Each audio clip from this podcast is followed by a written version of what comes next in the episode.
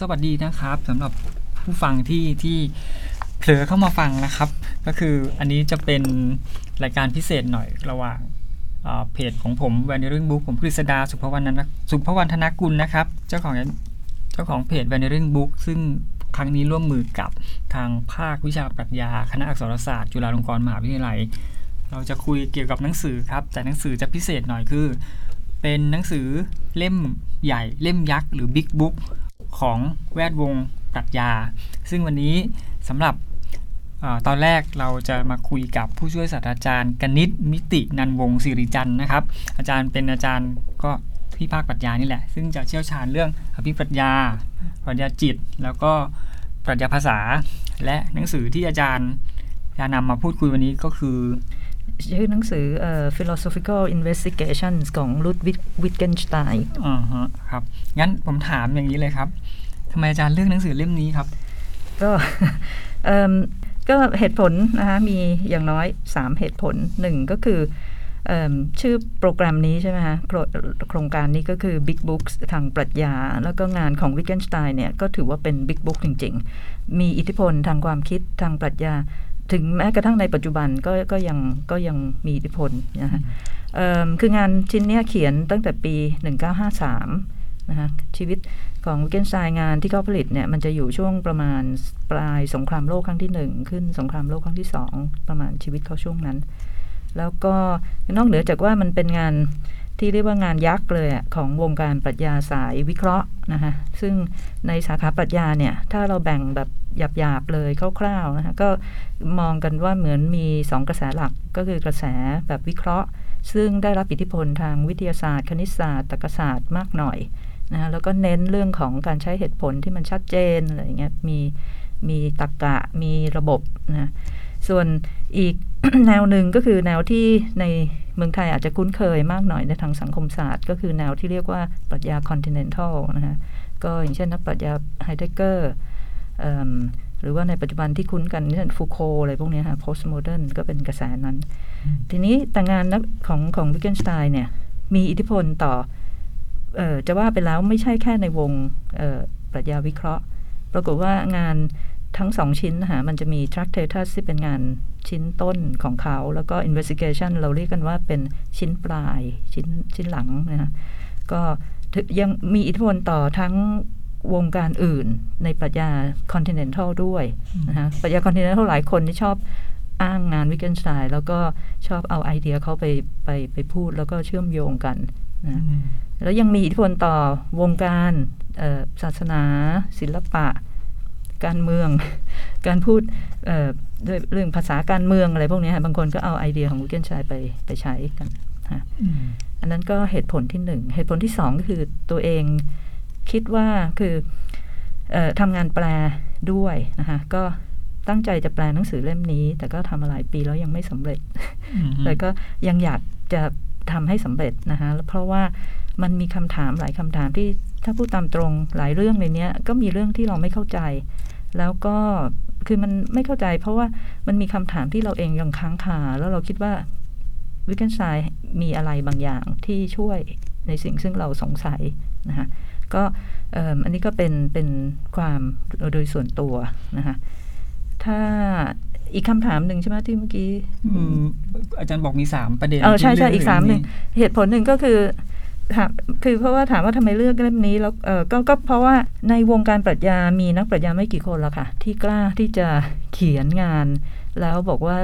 สิ่งที่ตัวเองตัวเองเคยเชื่อเนี่ย อาจจะไม่ถูกต้อง แล้วก็เหมือนเขาเปลี่ยนความคิดนะคะ คนคือเราคิดว่าการทำงานทางปรัชญาคนไหนที่เคลมตัวเองว่าเป็นนักปรัชญา คนนั้นต้องกล้าที่จะตรวจสอบความเชื่อตัวเอง เพราะว่าเราบอกปรัชญาคืออะไร ปรัชญามันก็คือการคิดการใช้เหตุผล แต่มันในที่สุดแล้วเราพูดแบบโซเครติสมันเป็นเรื่องของการ self examine เป็นการตรวจสอบตัวเองนะสิ่งที่เราเชื่อมันมันอาจจะผิดก็ได้อะแล้วเนี่ยสิ่งที่วิกเกนชัยทำเนี่ยมันมันคล้ายๆมันเห็นเลยว่า อ๋อ ครั้งหนึ่งเราเคยเชื่อแบบนี้มันอาจจะผิด แล้วก็สิ่งที่เขาเสนอมันก็ ก็เขาคิดว่าเขาตอบโจทย์เดิม แต่ว่าเขาคิดว่าคำตอบอีกแบบหนึ่งอาจจะดีกว่า แล้วเขาก็เขียนงานชิ้นนี้ขึ้นมา อืมโอเคงั้นอาจารย์ก่อนที่จะไปเข้าถึงเรื่องหนังสือ ผมถามก่อนครับลุดวิกวิทเกนสไตน์เขาเป็นใครครับ วิทเกนสไตน์เป็นเอิ่มนักปรัชญาชาวออสเตรียนนะฮะก็ใช้ภาษาเยอรมันออสเตรีย เป็น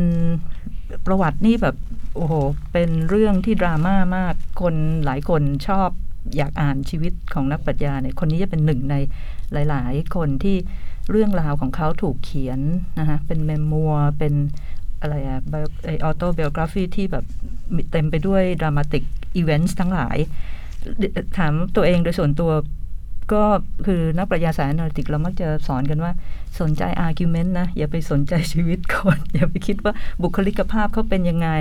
อืมเอิ่มคือเราไม่อยากจะ ad hominem ไปจมคือไปดูที่ลักษณะนิสัยคนอะไรเงี้ยค่ะแต่ดูว่าอะไรคือการคิดการให้เหตุผลของเขา แต่ขณะเดียวกันเราก็ก็สนใจแง่มุมที่เป็นเรื่องของชีวิตด้วย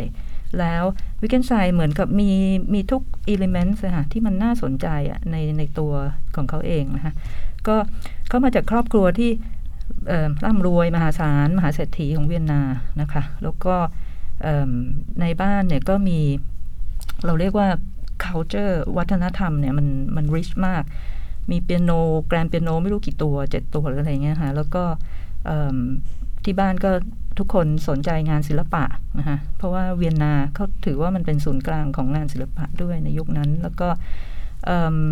มีญาติเขานะคะไม่แน่ใจว่าเป็นหลานหรือเป็นน้องนะคะชื่อพอลวิทเกนสไตน์ก็เป็นนักเปียโนมือเดียว แขนเดียว คืออีกข้างหนึ่งแขนขาด ไม่แน่ใจว่าแขนขาดเพราะว่าไปสงครามหรืออะไร แล้วก็คนนี้ก็โด่งดังมากประพันธ์งานบทบทเพลง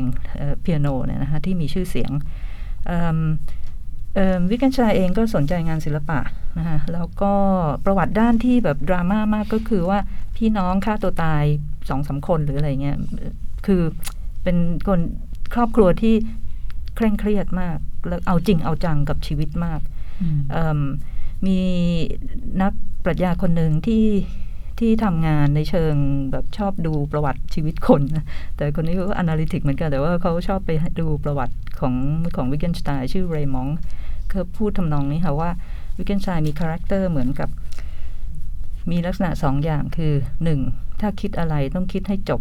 ต้องคิดให้ชัดนะอีกอันหนึ่งก็คือว่าชีวิตต้องต้องมีมี moral decency หมายถึงว่ามีเป็นเรื่องของคุณธรรมมันมีอะไรบางอย่างที่มันรบกวนจิตใจเขาอยู่ตลอด คือไออันเนี้ยมันเกี่ยวข้องกับเรื่องเพศด้วย คือเขาเป็นเกย์อืมแล้วก็เอิ่มอันนี้ก็เป็นด้านที่ที่ที่คนสนใจกันเหมือนกัน เพราะว่าในยุคนั้นเอ่อเรื่องรักเพศเดียวกันเนี่ยไม่ได้เป็นที่ยอมรับแล้วก็ถูกกดใช่ไหมคะแล้วก็รู้สึกจะมีนักเอ่อจิตวิทยาคนหนึ่งออตโตไวนิงเกอร์หรืออะไรเนี่ยค่ะในในออสเตรียที่เขียนเรื่องเรื่อง sex and character แล้วก็พูดถึงเอ่อความแตกต่างระหว่างหญิงชายฮะว่าถ้าเป็นหญิงต้องเป็นอย่างนี้คาแรคเตอร์ต้องเป็นอย่างนั้นอะไรอย่างเงี้ยเอิ่ม ทีนี้วิกเกนช i นเนี่ยก็เหมือนกดตัวเองในตอนต้นๆ รู้สึกกิ i ตี้ที่อืมอาจจะรู้สึกเหมือนชอบผู้ชายด้วยกัน แล้วก็ตอนท้ายเขาก็เริ่มยอมรับตัวเองมากขึ้นนะคะแต่ก็เป็นคนที่เครียดในแง่ที่ว่าเอิ่มทำอะไรที่อย่างเขาเขียนงาน Tractatus เนี่ยเอิ่มเอิ่มเอ๊ะอันนี้ประเด็นนี้ไป Tractatus หรือยังอาจารย์เล่าได้เลยครับครับ Tractatus คือ คืองานชิ้นแรกของเขานะคะแล้วก็ที่ที่เราเรียกกันว่าเป็น Early Wittgenstein เขียนในปี 1922 นะคะวิกเกนไซเริ่มจากอะไร คือเขาเเรียนวิศวะการบินนะคะมาก่อน แล้วก็พ่อส่งไปเรียนที่เบอร์ลินมั้งนะคะเป็นฮกชูเลอร์เป็นเหมือนโรงเรียนอาชีวะเนี่ย แต่ว่าที่เยอรมันโรงเรียนอาชีวะมันคล้ายๆ ฝึกอาชีพ แต่ว่าในแง่ของการฝึกเรื่องของกลไกเรื่องของอะไรอะเอิ่มฝึกงานจริง ๆอะ่ะแล้วก็หลังจากนั้นพ่อบอกว่าให้ไปเรียนที่อังกฤษ ก็ไปเรียนแมนเชสเตอร์นะคะแล้วก็เข้าวิศวะการเครื่องบินเนี่ยแล้วเขาเขาไม่รู้เขาอ่านงานของโนโนเบลนักฟิสิกส์โนเบลคนหนึ่งมั้งแล้วเขานั้นเขาก็พูดถึงว่าถ้าทำงานทางทาง วิทยาศาสตร์ทางเมคานิกอะไรพวกเนี้ยมันต้องไปให้ให้ถึงรากฐานของมัน แล้วเขาบอกจีเนียสเนี่ยมันต้องไปให้ถึงตรงนั้น แล้ววิกเกนไซน์เนี่ยเขารู้สึกว่าเขาจะเป็นเขาอยากจะเป็นจีเนียสคนนั้น คือต้องไปให้ถึงรากฐานก็คือ รากฐานของวิศวะก็คือคณิตศาสตร์อืมนะเขาก็เริ่มสนใจว่าเอ่อมันเริ่มเป็นคำถามทางปรัชญามากขึ้นเรื่อย ๆ ว่าความความจริงเอ่อ mathematical truth ความจริงทางคณิตศาสตร์คืออะไรนะ คณิตศาสตร์มีลักษณะของโครงสร้างนะคล้ายกับภาษาภาษาธรรมชาติ มันก็คือภาษาแบบหนึ่งนะเป็นภาษาที่เราเรียกกันว่า เป็นภาษาทางแบบแผนเป็น formal language ไม่เหมือนกับภาษาธรรมชาติ ซึ่งก็คือภาษาที่เราใช้กัน ภาษาไทยภาษาอังกฤษเนี่ยเป็นภาษาธรรมชาติเอิ่มก็เขาก็ก็สนใจคำถามนี้ว่า แล้วไอ้ภาษาเนี่ยมันมันเกี่ยวข้องไงกับความเป็นจริงกับโลก นะฮะอืมภาษากับโลกมันเชื่อมโยงกันยังไง ความหมายมันคืออะไร เวลาที่ที่เราใช้ภาษาไม่ว่าจะภาษา formal หรือว่า natural มันมีสิ่งที่เรียกว่าความหมาย แต่แล้วความหมายมันคืออะไรมาจากไหนนะอะไรเป็นตัวกำหนดอะเราก็เริ่มสนใจเอ่อปรัชญามากขึ้น ก็อาจารย์ที่แมนเชสเตอร์คนหนึ่งก็แนะนำให้เขาไปเรียนกับก็อตต์ลอบเฟรเกซึ่งเป็นคนนี้ก็เป็น origin ของปรัชญาสายวิเคราะห์อีกคนหนึ่งเอ่อซึ่งเฟรเกก็เป็นนักตรรกศาสตร์นะฮะ แต่เฟรเกก็แนะนำบอกให้ไปเรียนกับนุ่นเบอร์เทน Bertrand รัสเซลซึ่งจริง ๆ แล้วสองคนนี้เป็นคู่ปรับกันอืมนะคะเอ่อแต่แต่ก็ให้แนะนำไปแล้วก็ไปเรียนที่เคมบริดจ์นะคะทีนี้จำไม่ค่อยได้นะคะในเชิงประวัติว่าทรัคเททัสเนี่ยเหมือนกับว่าวิญญาณเขาสมัครไปเป็นทหารคือจริงๆ แล้วเขาไม่จำเป็นต้องเป็นนะแต่ด้วยความที่ชีวิตเขาคือเขาเป็นคนที่อยากอยากทดลองอะไรอยู่เรื่อย ๆ ก็ไปเป็นทหารช่วงสงครามโลกครั้งที่หนึ่งแล้วถูกจับในระหว่างที่ถูกจับเนี่ย นั่งเขียน Tractatus พอช่วงที่ได้ไปเรียนเคมบริดจ์เนี่ย ก็ไปเสนอเออเออขอเป็นวิทยานิพนธ์ปริญญาเอกนะแล้วก็รัสเซลเป็นเป็นกรรมการสอบก็สอบผ่านอืมนะด้วยความที่แล้วทุกคนตะลึง เพราะว่าเอิ่ม logical pos- คือในสมัยนั้นเนี่ยที่เราบอกว่าเอ่อที่มาของปรัชญาสายวิเคราะห์เนี่ยมันเชื่อมโยงกับเรื่องของวิทยาศาสตร์คณิตศาสตร์ตรรกศาสตร์เนี่ย ก็มีกลุ่มนักปรัชญาที่ที่มีชื่อเสียงมากนะทุกคนที่เรียนปรัชญาจะต้องรู้จักชื่อนี้ก็คือพวกแนวคิดที่เรียกว่า logical positivism นะฮะสังคมศาสตร์เองก็รู้จักแนวคิดนี้นะซึ่งมันก็คือส่งผลต่อไอระเบียบวิธีวิจัยในปัจจุบันทางสังคมศาสตร์คือไอแนว quantify ทั้งหลายนะฮะก็ logical positivist เนี่ยก็อ่านงานวิกเกนสไตน์แล้วคิดว่านี่แหละ คือตัวแทนความคิดของเขาอืม นี้ถ้าถามต่อว่าอ้าวแล้ว logical positivist อะไรคือแนวคิดของพวกนี้อาจารย์ตอบสั้นๆได้ไหมอันนี้พูดถึงโอเคแนวคิดของพวกนี้ก็คือเออถามว่าภาษากับโลกนะความหมายคืออะไร ความหมายก็คือความสามารถที่เราจะ verify ตรวจสอบได้นะคะก็ข้อความที่มันมีความหมายคือข้อความที่เราสามารถจะเช็คได้ด้วยการใช้ประสาทสัมผัส หรือมีอีกทางหนึ่งก็คือดู logical meaning ของมัน ความหมายเชิงตรรกะของมัน พ่อเป็นผู้ชายอย่างเงี้ยค่ะเป็นความหมายเชิงตรรกะแบบหนึ่งมันไม่จำเป็นต้องมานั่งเช็ค พ่อแต่ละคนว่าเป็นผู้ชายหรือเปล่าอืมแต่ความหมายของพ่อกับผู้ชายมันอยู่ในอยู่ในตัวประโยคเนี้ยนะฮะมันมันไม่ได้เกี่ยวอะไรกับโลกอะมันเป็น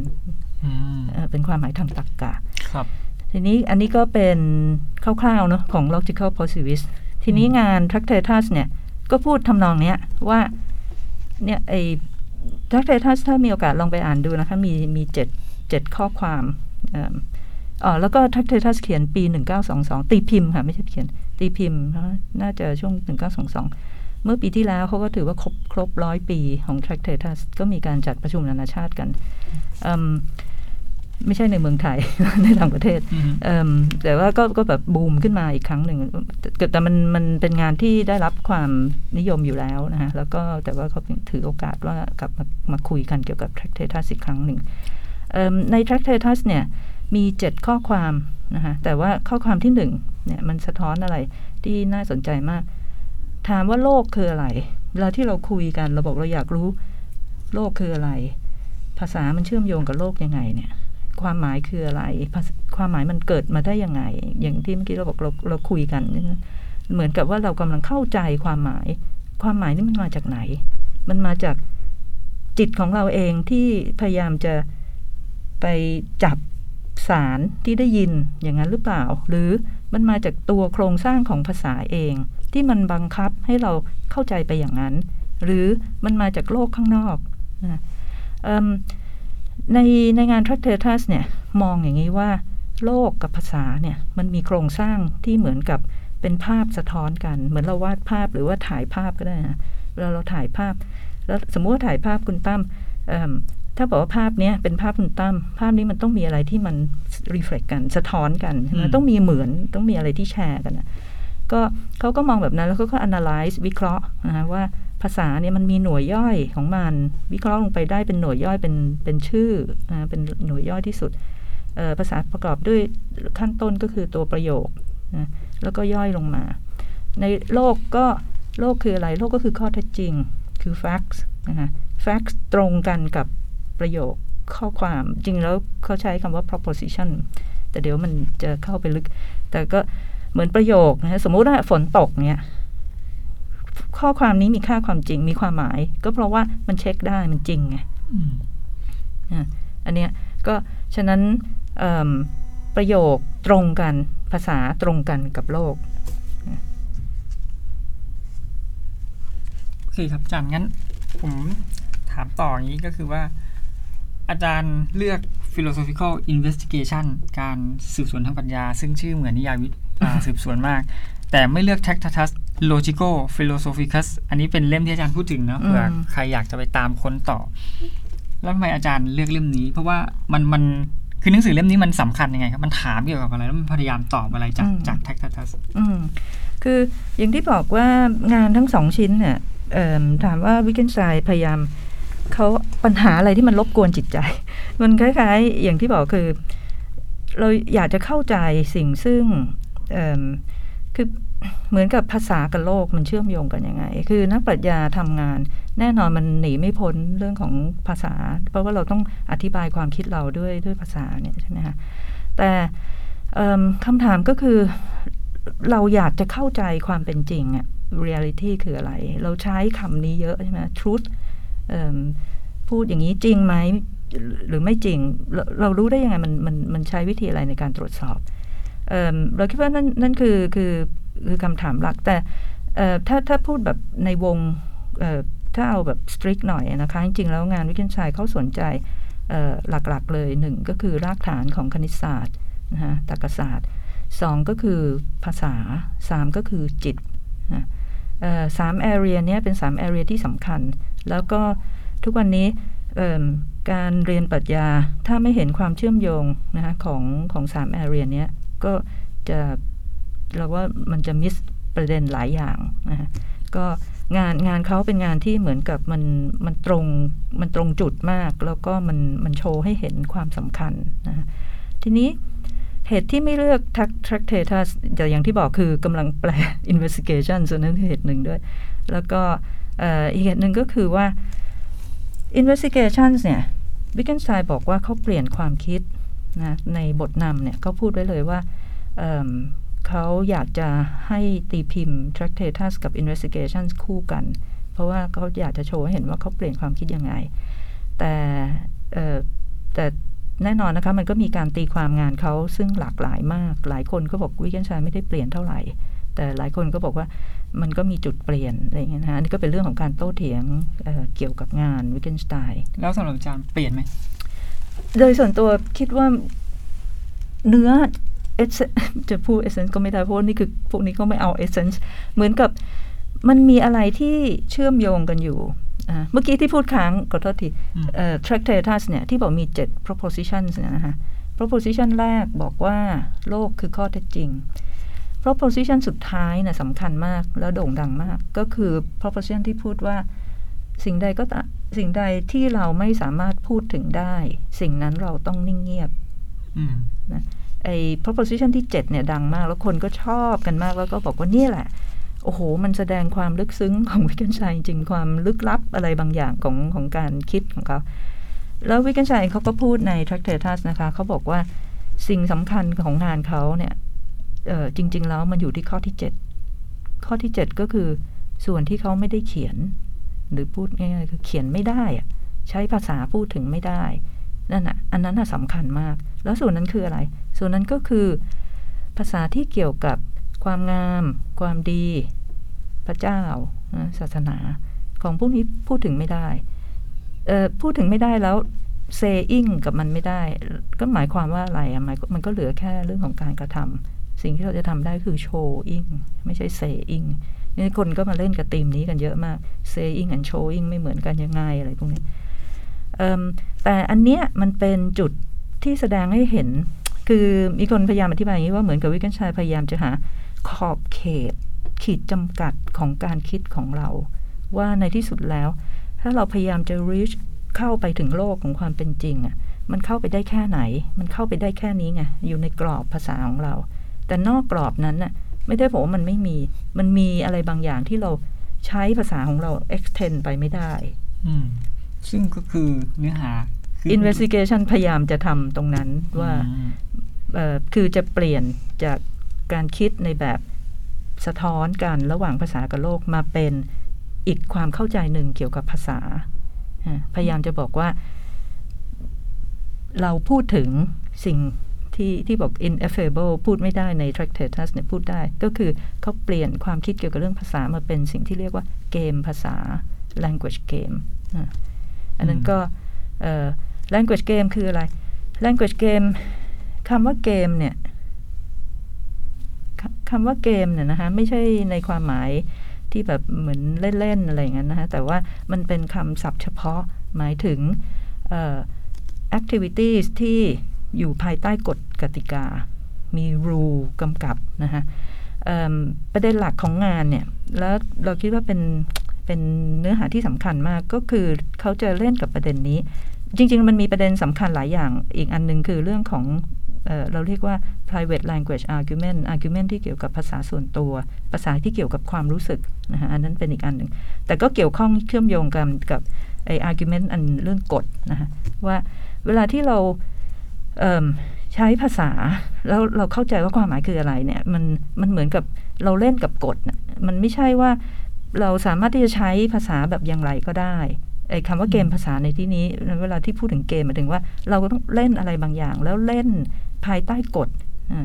ไอ้กฎเนี้ยมันเป็นตัวที่กำกับการกระทำของเรา เป็นตัวที่บอกเราว่าอะไรถูกผิด แต่วิกเกนชัย question ว่าเรากำลังเข้าใจกฎแบบไหนกัน มันมีสิ่งที่เรียกว่า paradox ของการทำตามกฎอะก็อันนี้เรายังพอมีเวลาไหมคะ ไม่แน่ใจว่าเดี๋ยวมันจะไปไกลไหมก็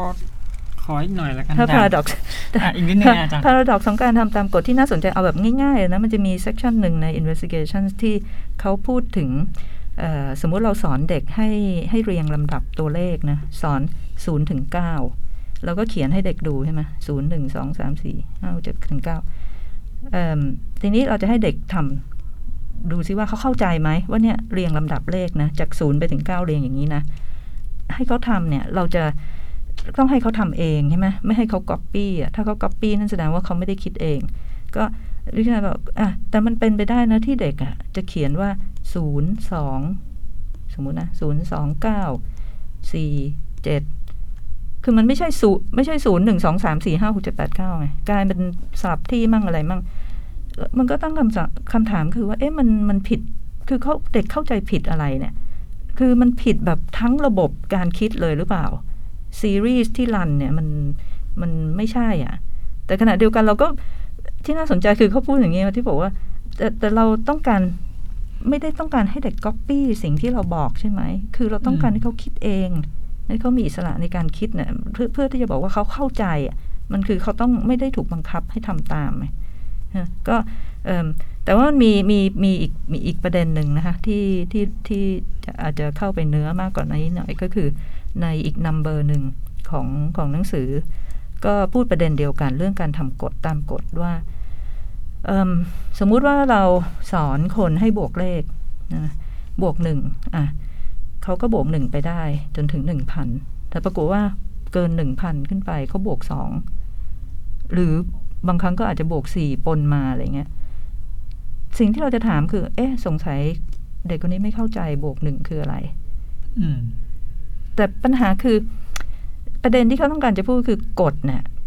มันมันคืออะไร มันเหมือนกับว่า เออจริง ๆ เออมันก็มีความเข้าใจแบบนี้นะคะว่าวิกเกนชัยกำลังพูดถึงกฎทางคณิตศาสตร์ แต่หลายคนก็บอกจริงๆแล้วไม่ใช่แค่กฎคณิตศาสตร์หรอกวิกเกนชัยกำลังพูดถึงธรรมชาติของความเป็นกฎ ซึ่งมันก็กินความไปรวมไปถึงกฎในใน area อื่นนะที่ไม่ใช่แค่คณิตศาสตร์นะฮะอืมแต่อันนี้มันก็เริ่มลงลึกเป็นว่าจะ apply ได้แค่ไหน ครับ โอเค อาจารย์งั้นผมขอคำถามนี้แล้วกันครับว่า คือหนังสือ philosophical investigation เป็น big book อย่างที่อาจารย์ว่าธรรมชาติของกฎผมฟังดูลึกซึ้งมากเลย เออสุดท้ายนะครับ แล้วหนังสือนี้มันส่งอิทธิพลสส่งข้อถกเถียงอะไรต่อแวดวงปรัชญาจนถึงปัจจุบันนี้ มันมีคนคิดเหมือนคิดคิดต่างอะไรกันยังไงบ้างเยอะมาก เถียงกันถ้าเป็นถ้าตายมมีคนตีความงานวิกเกนสไตน์เนี่ยหลากหลายมาก คนเขียนคอมเมนต์รีสเขานี่แบบ โอ้โห เยอะจนจนเรียกว่าเหมือนผลิตเป็นโรงงานได้มมีการตีความที่แตกต่างนะคะถึงขั้นที่ กลุ่มหนึ่งที่ออกมาทางกระแสแบบคอนติเนนทัลมากหน่อยนะคะเขาก็จะมองว่างานวิกเกนสไตน์เนี่ยเป็นงานที่เรียกว่าจิตบำบัดเทอราพีคือไม่ได้ไม่ได้สร้างทฤษฎีให้คำตอบอะไรที่ชัดเจนหรอกแต่เพียงแต่ว่าช่วยเราคลี่ไอ้เส้นได้ที่มันยุ่งยุ่งเวลาที่เราตั้งคำถามทางปรัชญา คลายเส้นได้พวกนี้ออกจากกันมันมีพารากราฟหนึ่งที่คนชอบยกมาจากวิกเกนชัยคือว่า ถามว่าปรัชญาคืออะไรปรัชญาคือ การพยายามหาทางออกของแมงวันออกจากขวด เหมือนนักปรัชญาคือแมงวันที่อยู่ในขวด แล้วก็พยายามจะบินออกจากขวดให้ได้นะอันนี้ก็เป็นการตีความแนวหนึ่ง ซึ่งหลายคนก็ไม่ค่อยชอบ บางคนก็ชอบ เพราะว่าเหมือนกับเวลาเราอ่านวิกเกนชัยเหมือน โดยเฉพาะหนังสือเล่มนี้นะคะ investigations เนี่ยมันมันจะมีลักษณะอย่างหนึ่งคือโดยส่วนตัวด้วยนะคะ เวลาอ่านจะรู้สึกเหมือนว่าเขาคุยกับเรา ลักษณะการเขียนนะคะเขาไม่ได้เขียนเหมือน paper ปรัชญาที่เราเห็นในตาม journal แต่นี้มันจะเป็นคาแรคเตอร์การเขียนลักษณะสไตล์การเขียนที่เฉพาะตัวมาก การเรียบเรียงมันไม่ใช่การเรียงแบบต่อเนื่องนะความคิดหลายครั้งมันกระโดด จากเรื่องหนึ่งไปอีกเรื่องหนึ่งบางทีก็เหมือนไม่ได้ตอบสิ่งซึ่งวางสร้างประเด็นไว้ แล้วก็ค้างไว้อย่างนั้นนะแล้วก็เดี๋ยวก็ไปอีกเรื่องแล้วก็กลับมา อันนี้ก็อันนั้นคือ ถามว่าอิทธิพลอีกอันหนึ่งนะคะที่บอกว่าเมื่อกี้กำลังพูดว่า มีการถกเถียงตีความต่างออกไปนะก็เช่นงานของคริปเคซอลคริปเคนะคะซึ่งเป็นนักปรัชญาศาสตร์อีกอนาลิติกคือคนหนึ่งที่สำคัญ งานที่เขาตีความวิกเกนสไตน์แล้วก็ถล่มทลายกันเลยคนมาเถียงกับคริปเคกัน บอกว่าคริปเคตีความผิดเนี่ยก็มีนะคะในหนังสือชื่อ Wittgenstein and Rule Following Argument อะไรทำนองนี้เด้อ จำไม่ได้ค่ะ Wittgenstein on Rules and Private Language นะคะนนี้อันนั้นเป็นหนังสือของซอคริปเคคนก็มาถล่มคริปเก้กันว่าคริปเก้เข้าใจผิดอะไรเงี้ยมันมีการถกเถียงหลายเรื่องค่ะ โดยเฉพาะเรื่องกฎกับการทำตามกฎนะเเกี่ยวข้องกับหลาย area เลย ไม่ใช่แค่คณิตศาสตร์ตรรกศาสตร์นะฮะในทางกฎหมาย jurisprudence เนี่ยก็มีนักกฎหมายหลายคนที่สนใจนักปรัชญากฎหมายค่ะที่สนใจงานวิกเกนสไตน์แล้วพยายามเอาไป apply อืม ครับ โอเคครับ ก็หวังว่าคุณผู้ฟังคงจะได้อะไรพอสมควรนะ ผมฟังแล้วผมก็สนุกดีนะ มันดูลึกซึ้ง ก็อย่างนี้ครับถ้าโดยสรุปก็คืองานของลูดิกวิทเกนสไตน์ก็มีระยะ แรกกับระยะหลัง ซึ่งงานที่อาจารย์กนิษฐ์เลือกมาคือ philosophical investigation คืองานยุคหลัง และเขาก็ยืนยันเขาก็บอกว่าเขาเปลี่ยนความคิดไปแล้วใช่ไหมครับ แล้วก็มันก็สร้างข้อถกเถียง อิทธิพลอะไรมากมายมาจนถึงปัจจุบันสมกับที่มันเป็นหนังสือเล่มยักษ์ใหญ่ของทางปรัชญา ก็ใครที่ที่ที่สนใจก็ลองหาอ่านดูนะครับ แล้วหวังว่าเราคงจะได้อ่านภาคภาษาไทยเร็วๆนี้นะครับอาจารย์ยังไงก็ขอบคุณอาจารย์กนิษฐ์มากนะครับค่ะที่วันนี้สละเวลามาร่วมพูดคุยนะครับ ขอบคุณมากครับขอบคุณค่ะ